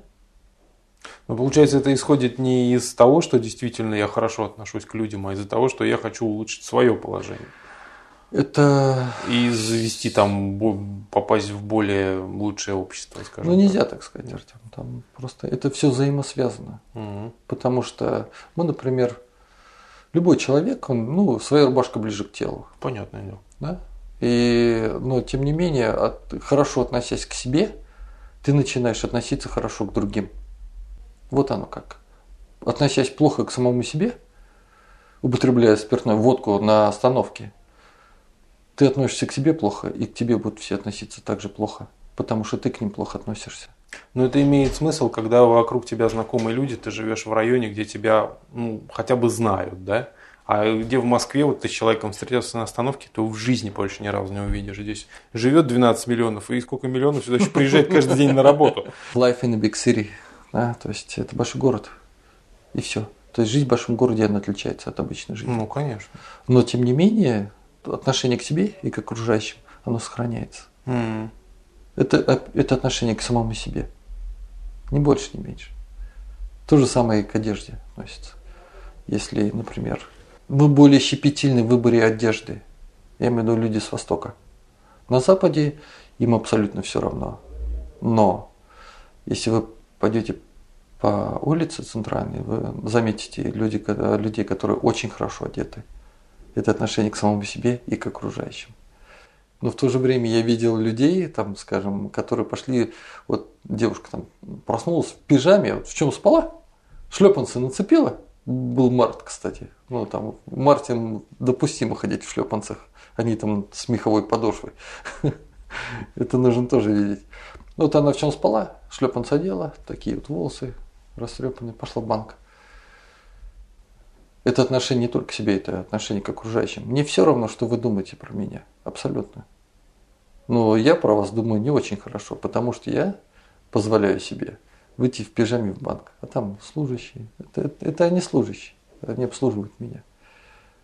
То есть это, это нельзя сказать. Это то, я надеюсь, что здесь сохранится это отношение а, а, к одежде, например. Или, может быть, станет другое отношение к курению или к употреблению спиртного. Хорошо бы. Хорошо бы. Я думаю, что оно навязано нам. Курение спиртное. Оно Ну, навязано. конечно, те же самые фирмы, которые раньше продавали в Канаду, куда им девать-то? Хотя бы к нам. Оно, ну, вот поэтому я скучаю по хорошим отношениям. Вообще, если говорить об эмиграции, если вы хотите посмотреть, что куда тянут Россию, съездите туда. Вот там нужно обязательно побывать. Вот на Западе. Вы имеете в виду не обязательно в Канаде, а вот На Западе. Европа, Америка. Да. Поживите Австралия, там пару да. лет. Да, поживите там пару лет. Вот не как турист. Когда вы турист, вы видите мишуру. Да. Внешность только. Да, вот да, там дороги классные. Да, то есть дороги там действительно по уму. Хорошо, дороги классные. Это не значит, что у нас все плохо, а там все хорошо. Это значит, что нам нужно вот, вот как можно сделать дороги, чтобы они были лучше, чтобы меньше машин билось и меньше было жертв. Посмотрите, что еще, а, продукты какие там. да. Нужны нам такие продукты здесь? Нет. Тогда развивайте свое собственное а, сельское хозяйство. Делайте нормальными свои продукты. Вот оно преимущество. Вот когда мигрант, вот, например, Мгм. как я, я рос в одной социальной среде. Я жил э, в одной социальной системе, наверное, так будет лучше сказать, системе человеческих, э, межличн- э, личностных отношений, Мгм. отношений между государством и человеком, налоговой инспекцией и плательщиком налогов. Когда ты уехал в страну, где система отношений абсолютно другая, одновременно расширив, может быть, сознание как-то. То есть тебя выдрали, тебя выдрали из одной системы, поместили в другую, и ты изучаешь абсолютно другую систему, К которой ты не привык. да, к которой ты не привык. Это тяжело. Но в то же время ты можешь сравнить обе системы Мгм. и понять, где лучше, где хуже. Я имею в виду, там а, ни одна система не лучше, не хуже. Я не могу сказать, что Россия лучше, чем а, Канада, и Канада лучше, чем Россия. Для меня, может быть, она лучше, потому что для меня это родина. Да? Но с точки зрения, если убрать вот эти вот отношения личные, например, Мгм. к стране, это две разные страны. Там все другое. Все. Но тем не менее, кто-то выбирает туда, кто-то остается здесь. Это личный выбор каждого человека. Кому-то больше нравятся западные отношения западного стиля между людьми, кому-то восточного стиля. Я имею в виду, опять же, это все глубоко уходит в философию, и ты начинаешь понимать только, прожив там некоторое время и сравнив отношения между людьми там и здесь. да. Мгм. Там социоцентрическое а, общество и Эгоцентрично. эгоцентричное, да. Ну, то есть там больше на человек на себя замкнут, а здесь более больше на общество Да. в России. Вот простой пример. У меня есть соседка. Да, у нас, а, я живу в таунхаусе. Да? У нас вот, у, у нее вход, у меня вход. У нее там место для парковки машин, у меня. У нее мусор, э, ну, место, где она ставит мусорный бак, и у меня.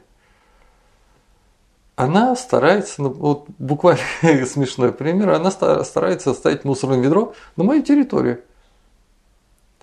Потому что а, у нее нет мысли о том, что она лезет ко мне, ставит, пользуется частью, пользуется площадью, за которую я плачу налог. Я уж совсем с западной точки зрения Мгм. говорю, да? У нее нет этого. И не будет до тех пор, пока я ей это не скажу. Ты нарушаешь мои права. Убери там свою машину на свою территорию или свои, свои вещи на свою территорию. Потому что это моя территория. Если я это не скажу, она так и будет пользоваться моей территорией. Вот с- вот называется эгоцентричное мировоззрение. То есть она считает, что она права и будет считать до тех пор, пока я ей об этом не, не- не скажу обратное. Да, ну какой-то странный пример. Обычно говорят, что там уважают закон, законопослушность. О, кстати, на красный свет дорогу переходят. Нет, А, а если машин нету и темно ночью? могут. А, ну вот, значит, не все так плохо у них. Здесь да? дело не в этом. Дело в том, что там есть светофоры на красный свет, которые срабатывают, а просто камера включается. Если нет А. происшествия, там все стирается. Если есть происшествие, все записывается. Ага. Так вот, если пойду на дорогу на красный свет и меня собьет машина, мне страховка ничего не оплатит. Это, опять же, это все дело страховой касается. Страховая медицина и страх- страховка на машину. Но они будут бодаться между собой, кто будет оплачивать, потому что в этом случае вещи будет стоить дорого. Мгм. Правильно? Ну да, конечно. Ну вот, соответственно, кто будет виноват? Я лучше подожду. Я не тороплюсь умереть. Вот именно поэтому. А что касается законопослушности, вот западный человек, для него тяжело встать, войти в положение другого человека. Он к Мгм. этому не привык. Эгоцентричное мировосприятие. Он не привык, он не станет себя ставить на место другого человека. А, и поэтому им нужны законы, регулирующие Конечно. отношения между ними. Конечно. Поэтому у них все прописано. Если муж заявляет жене, что если там в брачном договоре прописано, мы с тобой не будем спать пять дней в неделю, мы с тобой разведемся, вот. Вот он. Все, вот он пункт в договоре, в брачном контракте. Если ты мне будешь плохо солить суп, мы с тобой и разведемся. Вот. Ну хорошо, а вот еще хотел узнать про уровень медицины. Ну, вы же сталкивались наверняка. Конечно. Там, Я там работаю. зу- зуб запломбировать, там еще что-то сделать. Хотя бы, да? Я работал медицинским переводчиком. там. А, По количеству больниц, по степени ос- оснащенности, город с населением 100 тысяч населения получает великолепную больницу. Вот просто великолепную. Несколько томографов там, ну вот это, это- Мгм. здесь-то тоже сейчас порядке вещей, наверное. ну потихоньку появляется. Но что в 100 тысяч несколько томографов, это как-то еще пока вряд ли. Больница, вертолетная площадка, Это вообще нету. Все это на очень высоком уровне. Я не был в реанимобиле, то есть мне не доводилось, и может быть и хорошо, что Мгм. у меня такого шанса не было. Да, но при каждой больнице есть центр лечения раковых заболеваний. Не будем говорить, откуда эти заболевания берутся, как они классифицируются, почему они не лечатся. Они, то есть лечатся не так, как хотелось бы. То есть, да. Но оснащенность просто на великолепном уровне. Это вот если новая больница. Но Мгм. бывает и так, что персонал плохо знает свою работу. Есть там моменты, которые у меня вызывали улыбку. В то же время есть больницы, которые оснащены слабо. А, У меня, например, там родился ребенок, третий. Она, больница, может быть, и оснащена была хорошо, но все старое было. То есть часть, часть оборудования, то есть все в пределах разумного. Да? Что касается стоимости, я плачу 100 с чем-то. За меня работодатель платит медицинскую страховку. У меня есть дополнительная медицинская страховка, которая входит, например, отдельная палата. Плюс еще стоимость, треть стоимости лекарств мне возмещается, потому что лекарства стоят довольно дорого там. Хирургия очень хорошо развита, очень. Никто от врачебных ошибок не застрахован. Это в том плане, что я видел и случаи врачебных ошибок. Не буду говорить, потому что бумажки я все-таки подписывал. Терапия никакая. Вот, э, это все, на мой взгляд, это все связано с тем, что у нас громадный опыт терапевтических мероприятий, э, вызванных э, Второй мировой войной. Это все оттуда идет. Но мне кажется так. То есть э, терапия там гораздо хуже развита, чем хирургия. Хирургия там, да, там на высоте. Там экстренная медицина на высоте. Но в то же время, э, я не знаю, здесь, э, наверное, когда скоро вызываешь, тебе фельдшер приезжает, который далеко не хирург, например. Не хирург, приезжает какой-то те- терапевт Ну, с общим образованием. Да, там то же самое, да. Но, к примеру, если за ложный вызов с тебя сдерут штраф. Ого, 300 долларов. Хорошо. А что считается ложным вызовом? Это если ты без достаточных на то оснований вызвал скорую. Высокое давление считается основанием? Я думаю, да. То есть, ну, если нет угрозы жизни. В основном ты приезжаешь а, в больницу или тебя привозят, ну, родственники. Там ты, если у тебя нет угрозы жизни, нету затрудненного дыхания, нету обильного кровотечения, нету каких-то там, ну ты находишься в, состоянии, в сознании, несмотря на даже на, на какую-то боль, ты можешь там ждать 7 часов. Это прием на покое. В первую очередь, естественно, пойдут те, которые, которых привезли на скорой Мгм. с мигалками. Да, там 300 долларов с них, естественно, не снимут, но опять же, все будет мгновенно просто. То есть все вот это вот, если угроза жизни есть, все обслуживаем мгновенно. Если нет угрозы жизни, а ко мне в почках с дикими болями, будешь ждать 7 часов. Мгм. То есть, а, но с другой стороны, ты можешь а, позвонить и уточнить, что у меня а, дикие боли, я нахожусь за рулем, там-то, там-то, например, если ты водишь машину, например, да, тебя могут, в принципе, забрать и часто не содрать денег, потому что вызов скорой стоит денег. Это, опять же, страховой случай, ну, с точки Мгм. зрения страховой медицины. Опять же, организация движения, скорая включает вот эти все свои елочные, елочные, елочные гирлянды едет. Да, то есть у нее там мигалки со всех сторон. И, естественно, и все обязаны уступать. То есть там, если уступать не будут, там ну, проблемы тоже могут быть. Там за 100 метров, по-моему. И как она проедет, тоже за 100 метров обязана стоять. То есть все это мгновенно. Опять хирургия на высоте. Да, но хирургии реже нужно, чем терапия. Обычно общая Именно. терапия гораздо в большей степени востребована.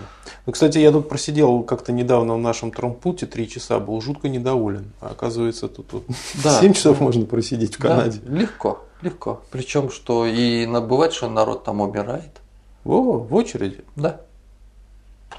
Ну, человек, например, попал в аварию, видимых повреждений нет, вроде бы в сознании, но какое-то внутреннее кровотечение, чем может умереть, да.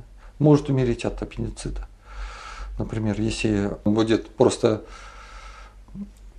опять же, все завязано на узость образования. Человек, например, если человек а, имеет педагогическое образование, мы там проходили курс медицины, мы примерно знаем, что болит и как.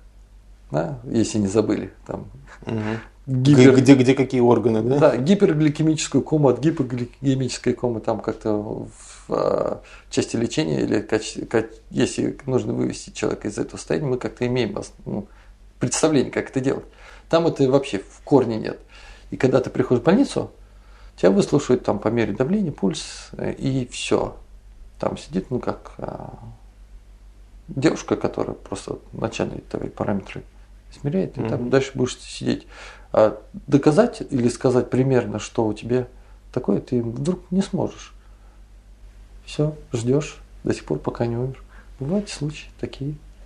Да, грустно. То есть за тобой могут поехать за 10 километров, да, и привести тебя Нет, за и, тобой и спасти тебе жизнь, да? Но ты так- можешь умереть у них там. Артем, я думаю, что норма где-то 3 минуты. То есть через 3 минуты скорая, скорее всего, уже там на месте будет.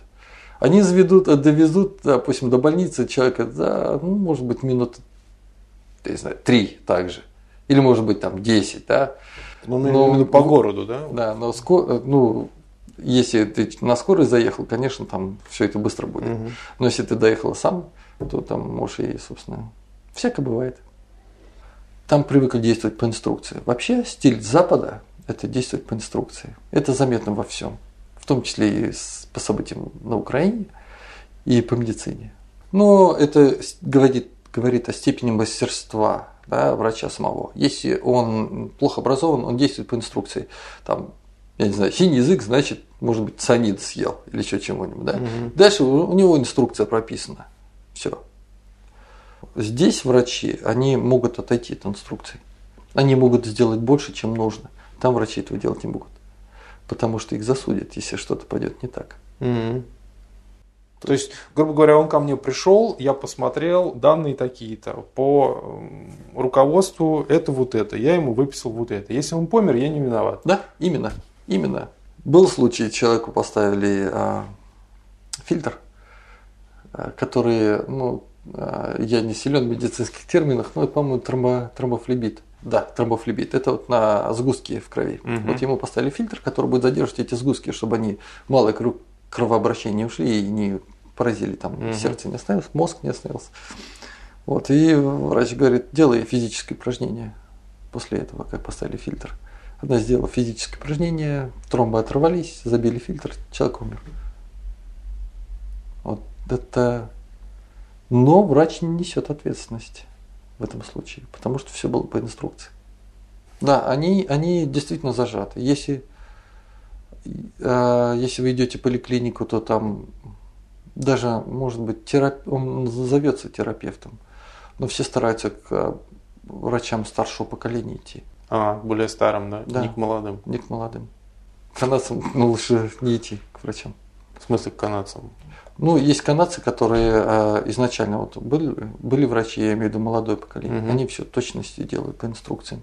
Мгм. А более старшее поколение, ну, знает, что оно делает. У них опыт. Мгм. Вот все стараются к ним. Иранцы часто, а, врачи, получив образование в России медицинское, А, да, да, да, да, да. к тем к русским врачам, ну, стараются не ходить. Почему? Потому что они пользуются тем, что у них большое количество, а, скажем так, терапевт он получает количество, деньги, а, зарплату или а, прибыль от количества пациентов. Мгм. да? Это семейный врач. К ним ходят бабульки и дедульки, которые не говорят по-английски, и они этим пользуются. Мгм. То есть просто цену больше набивают? Нет, цена, цена у всех стандартная. Они просто количеством набирают. И э, отношения, ну, у кого-то хорошие, у кого-то не очень. Я столкнулся с тем, что не очень.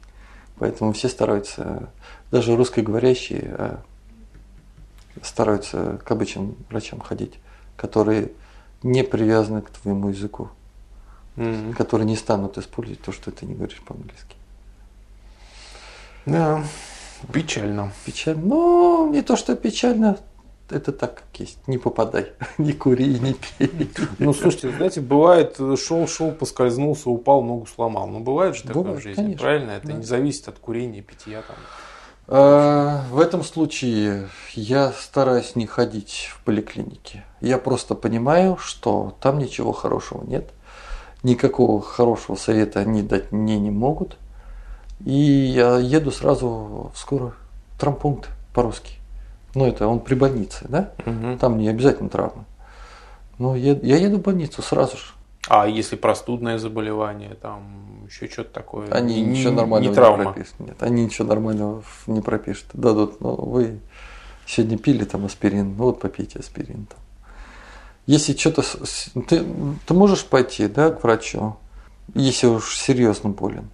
Там, скажем, кашель, там, там не состояние болезни. Температура 39, например. Ну, 39 тебе скажут, прими аспирин. А, и все, да? Там просто у тебя есть выбор, к какому врачу ты пойдешь, семейному врачу. да? Мгм. Если тебе не нравится, или даже если нет семейного врача, ты идешь в поликлинику, ты можешь э, решить сам, в какую поликлинику ты пойдешь. Мгм.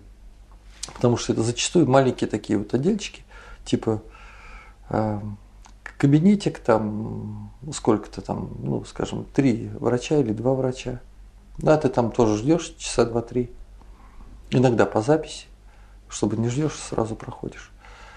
Но стараешься идти к врачу, который хоть какой-то квалификацией обладает. Я имею в виду с моей точки зрения. Что касается процедур, да, скажем, МРТ, какие-то серьезные Мгм. вещи, или, может быть, какие-то перевязки.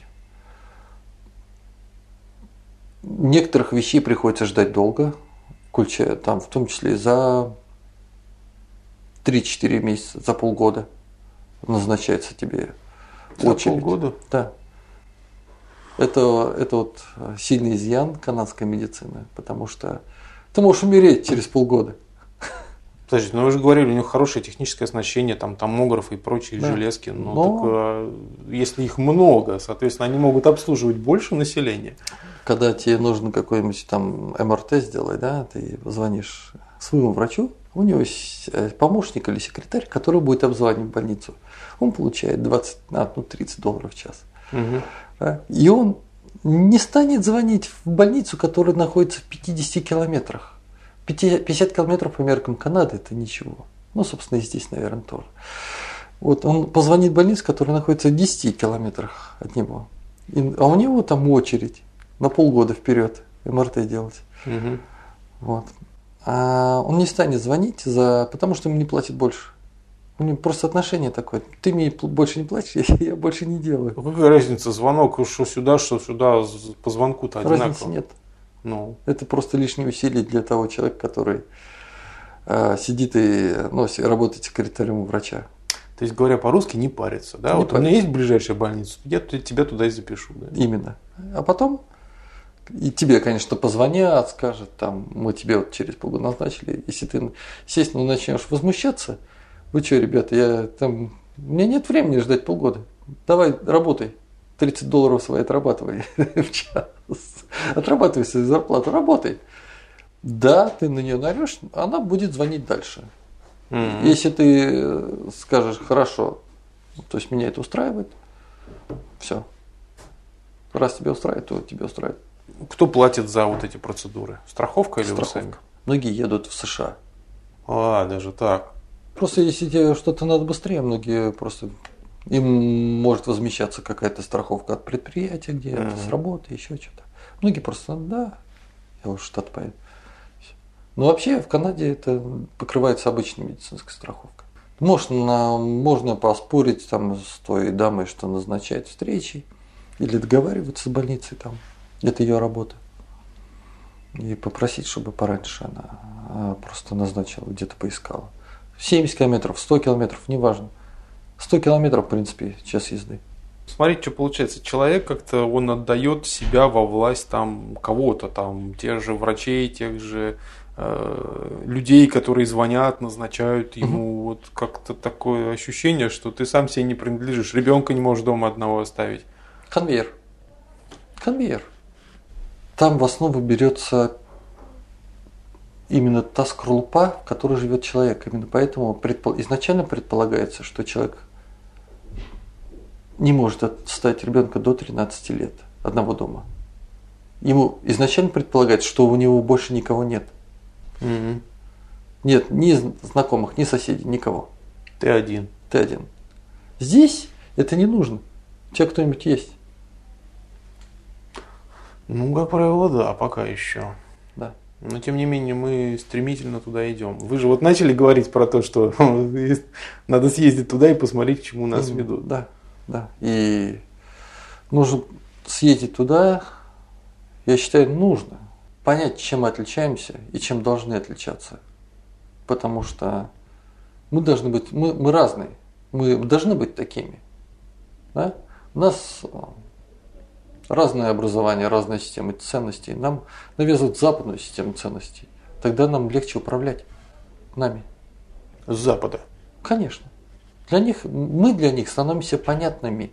А, да, верно.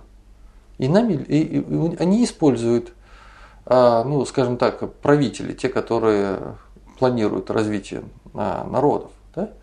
и они таким образом имеют, получают возможность применять свои схемы и шаблоны. Они отработали это на своих народах.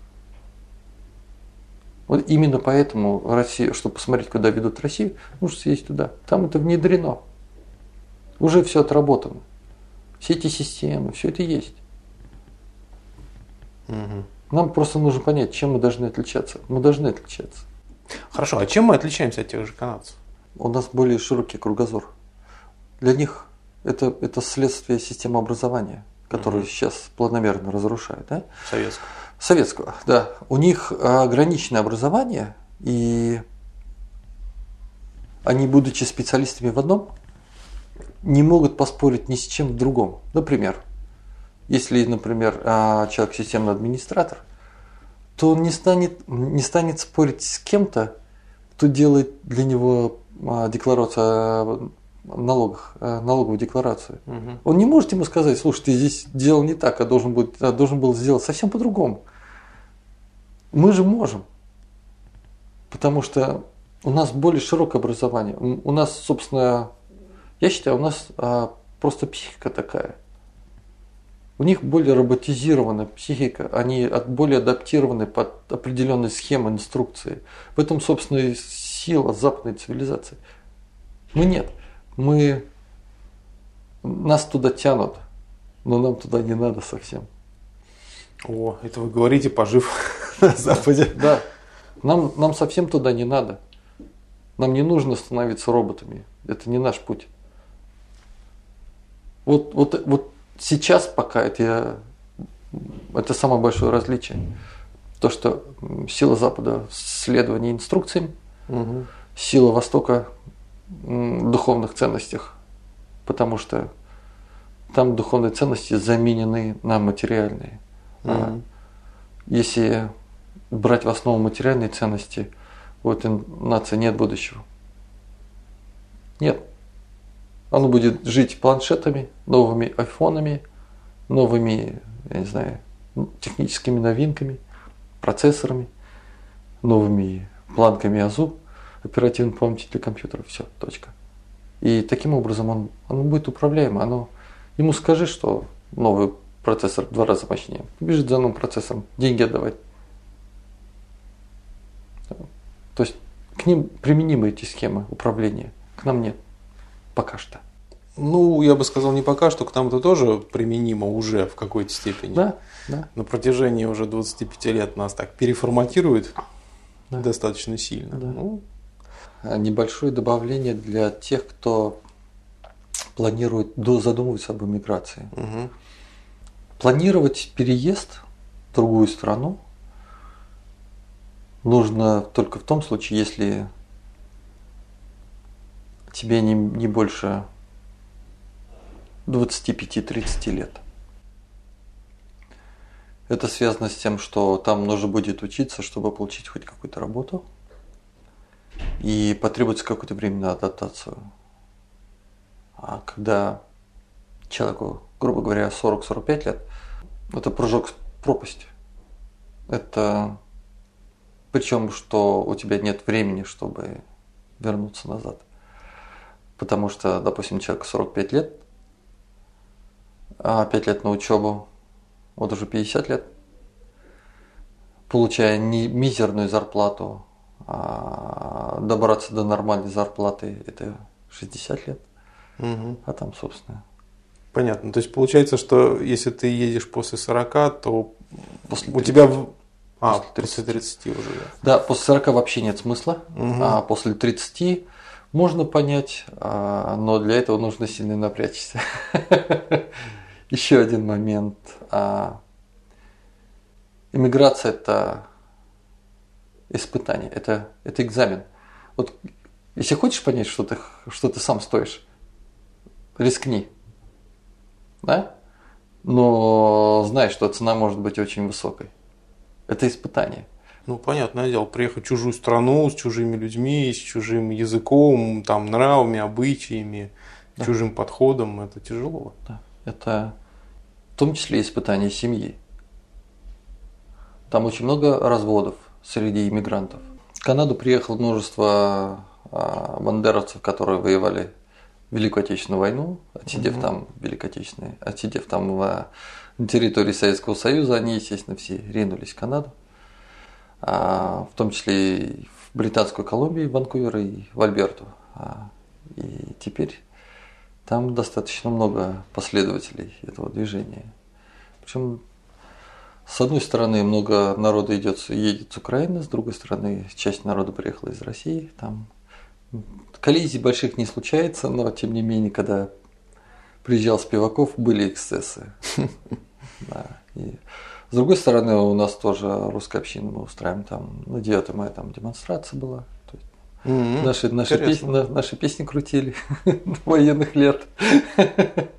Было довольно интересно. А, но опять же, до бордобоя не, до, не доходит, потому что есть полиция, но провокации запросто могут быть.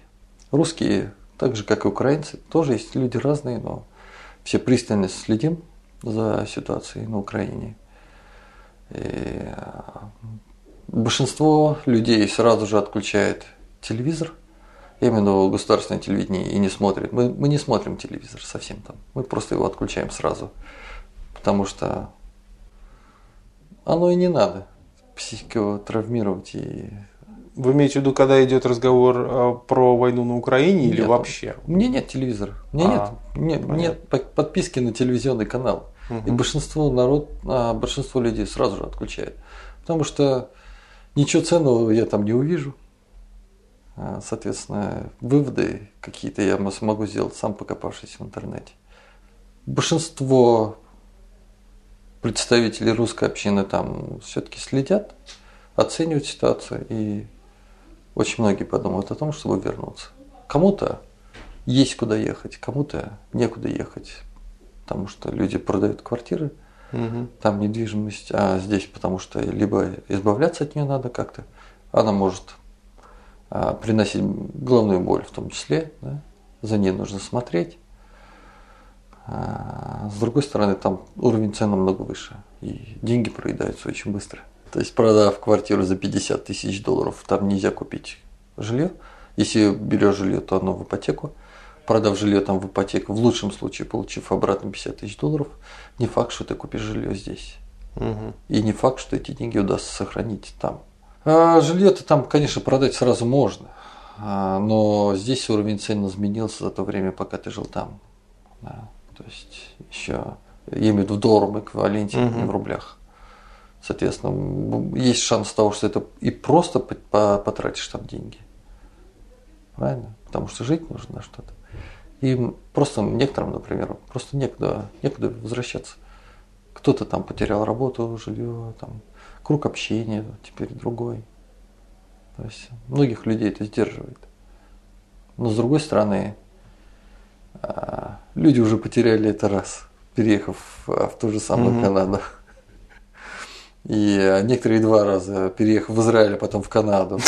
А некоторые в Германию, в Канаду. И многие, многие, многие могут вернуться, многие планируют вернуться, как только, причем это не худшая часть, это, скажем так, экономическая активная часть населения.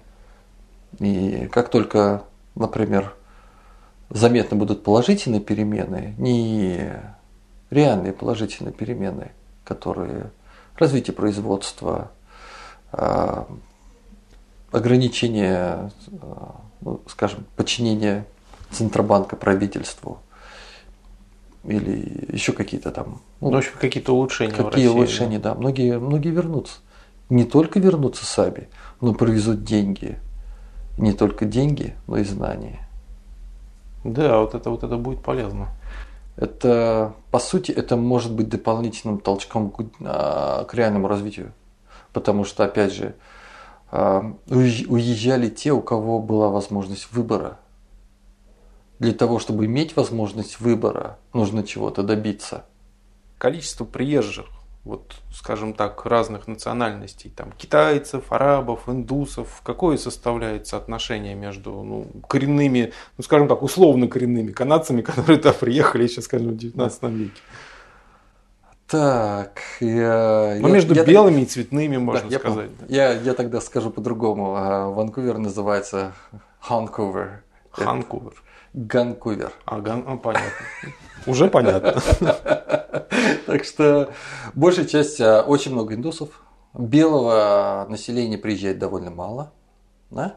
В основном это Восточная Европа. Часто, чаще всего индусцы, а, причем летят с семьями, человек по 20. И у них довольно мощная община. Дело в том, что они покупают один дом, туда все селятся, строят Мгм. дом или покупают, чаще Мгм. всего строят. А, Туда все селятся, потом кто-то женился, кто-то вышел замуж. Они, имея уже выплаченный этот дом, а, покупают им следующий. Они, то есть, они, они не приносят свою зарплату банкам. То есть, А, то есть они не покупают в кредит. они, они разумно делают. То есть они вот именно как э, живут, да, они живут мини-общинами внутри большой общины. То есть они постепенно расширяются, и они не относят деньги банку. Зачем? Они могут выкупить участок земли, выращивать на них какие-то а, фрукты, а, малину, что-то еще, работать опять же вот этой большой семьей, да, и э, получать неплохие доходы, плюс ко всему льготы на землю, потому что это земля сельхозназначения. И, соответственно, таким, таким образом развивать у них вот есть толчок, одна семья, вот они туда. Еще 20 человек, какая-нибудь семья. Вот у меня брата у Девера и у Шурина там есть племянник, у него семья 20 человек. Вот они точно так же. Китайцы, китайцы действуют еще грамотнее. Китайцы направляют туда своих детей. Дети отучились, пошли в универ, отучились, уезжают. Потому что у них есть деньги на то, чтобы развивать свою собственную промышленность. Теперь у них, собственно, А-а-а. и так все есть, угу. да, в части промышленности, но у них нет научной базы. Вот они сейчас, у них, у китайцев задача получить научную базу. Вот они едут, учатся, начиная со школ, ну, бизнес-управление, все подряд, угу. да, и техно, технологии получают. Я, я имею в виду осваивают. Все, вернулся, здесь в Канаде он там, ну, то есть находясь в Канаде, он получает там, в лучшем случае 5-6, вернувшись в Китай, он получает за 10. Тысяч. А, тысяч. Угу. Естественно, получив а, канадское гражданство, у него еще право на пенсию есть, чего пенсии нет в, Кана... а, в Китае совсем. Да. Соответственно, он, будучи гражданином Канады, возвращается туда, еще и пенсию получает. Здорово. И имея неплохие деньги, которые он заработает к этому времени в Китае. Но если посмотреть, вот как мне говорили, я не могу точно утверждать, но население Канады не растет. Оно остается на прежнем уровне. Это значит, что количество иммигрантов равняется количеству тех людей, которые уезжают из Канады. Вообще... Ну или рождают, рожаются просто меньше. А какое количество среднее в семьях детей? А, я имею в виду канадцев коренных. Начнем с того, что они взрослеют позднее. Угу. У них в порядке вещей ребенок, первый ребенок 40 лет. Ой-ой-ой. Да. Один-два в среднем. Ну, у... это не покрывает Нет. населения. Но у них есть арабы, которых по 7 по 8 детей. Ну вот арабы и китайцы покрывают. Да, они живут на детское пособие, им хорошо. Но еще тоже не факт, что все именно так живут. В принципе, я думаю, что вот мое личное мнение, что белое население сокращается. Есть, конечно, семьи, у которых по 7 по 8 детей. Но это редкость, как, как и у нас. Да, это редкость. А в основном именно арабы, индусы. Ну, как обычно, сокращение белого населения в странах Запада. В Европе та же самая картинка. Да. Со мной работает мой коллега, например, он, ему 45 лет. Он, он не был ни разу женат. Его жена не была ни разу замужем. У них нет детей. 45 лет. Жене может быть там ну, 42. Ну, у них, наверное, уже и не будет. Ну, я не знаю. Ну, как познавать может, уже. может быть, они и работают над этим вопросом, я не спрашивал, но, но для них это норма. 40 лет там рожают. Да. Но и к тому, что... А это вот к чему, с чем связано? Почему у нас рожают даже в 25-20, да, ну, средний возраст 25, mm? осмысленный такой да. наиболее, а у них 40. Почему такая разница? Это связано с тем, что они не считают себя взрослыми, находясь, будучи 25-летними. Угу. То есть у нас 25 лет это уже состоявшаяся личность. У нас школу заканчиваешь. В принципе, это уже состоявшаяся личность. Ну как ты уже 20 лет ты армию прошел, два да. года служил. А там 25 лет это ты еще, собственно, молодой.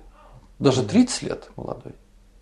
А вот 40 лет, может, ты и задумаешься о том, что... А, то есть 40 лет ты уже стал взрослым. Пора да? бы вспомнить, как делать детей, да. Да, но тебе же, ты же выходишь в самостоятельную жизнь уже там после 18 лет. 18 да. лет. Да. Почему ты еще маленький считаешься? Как, как...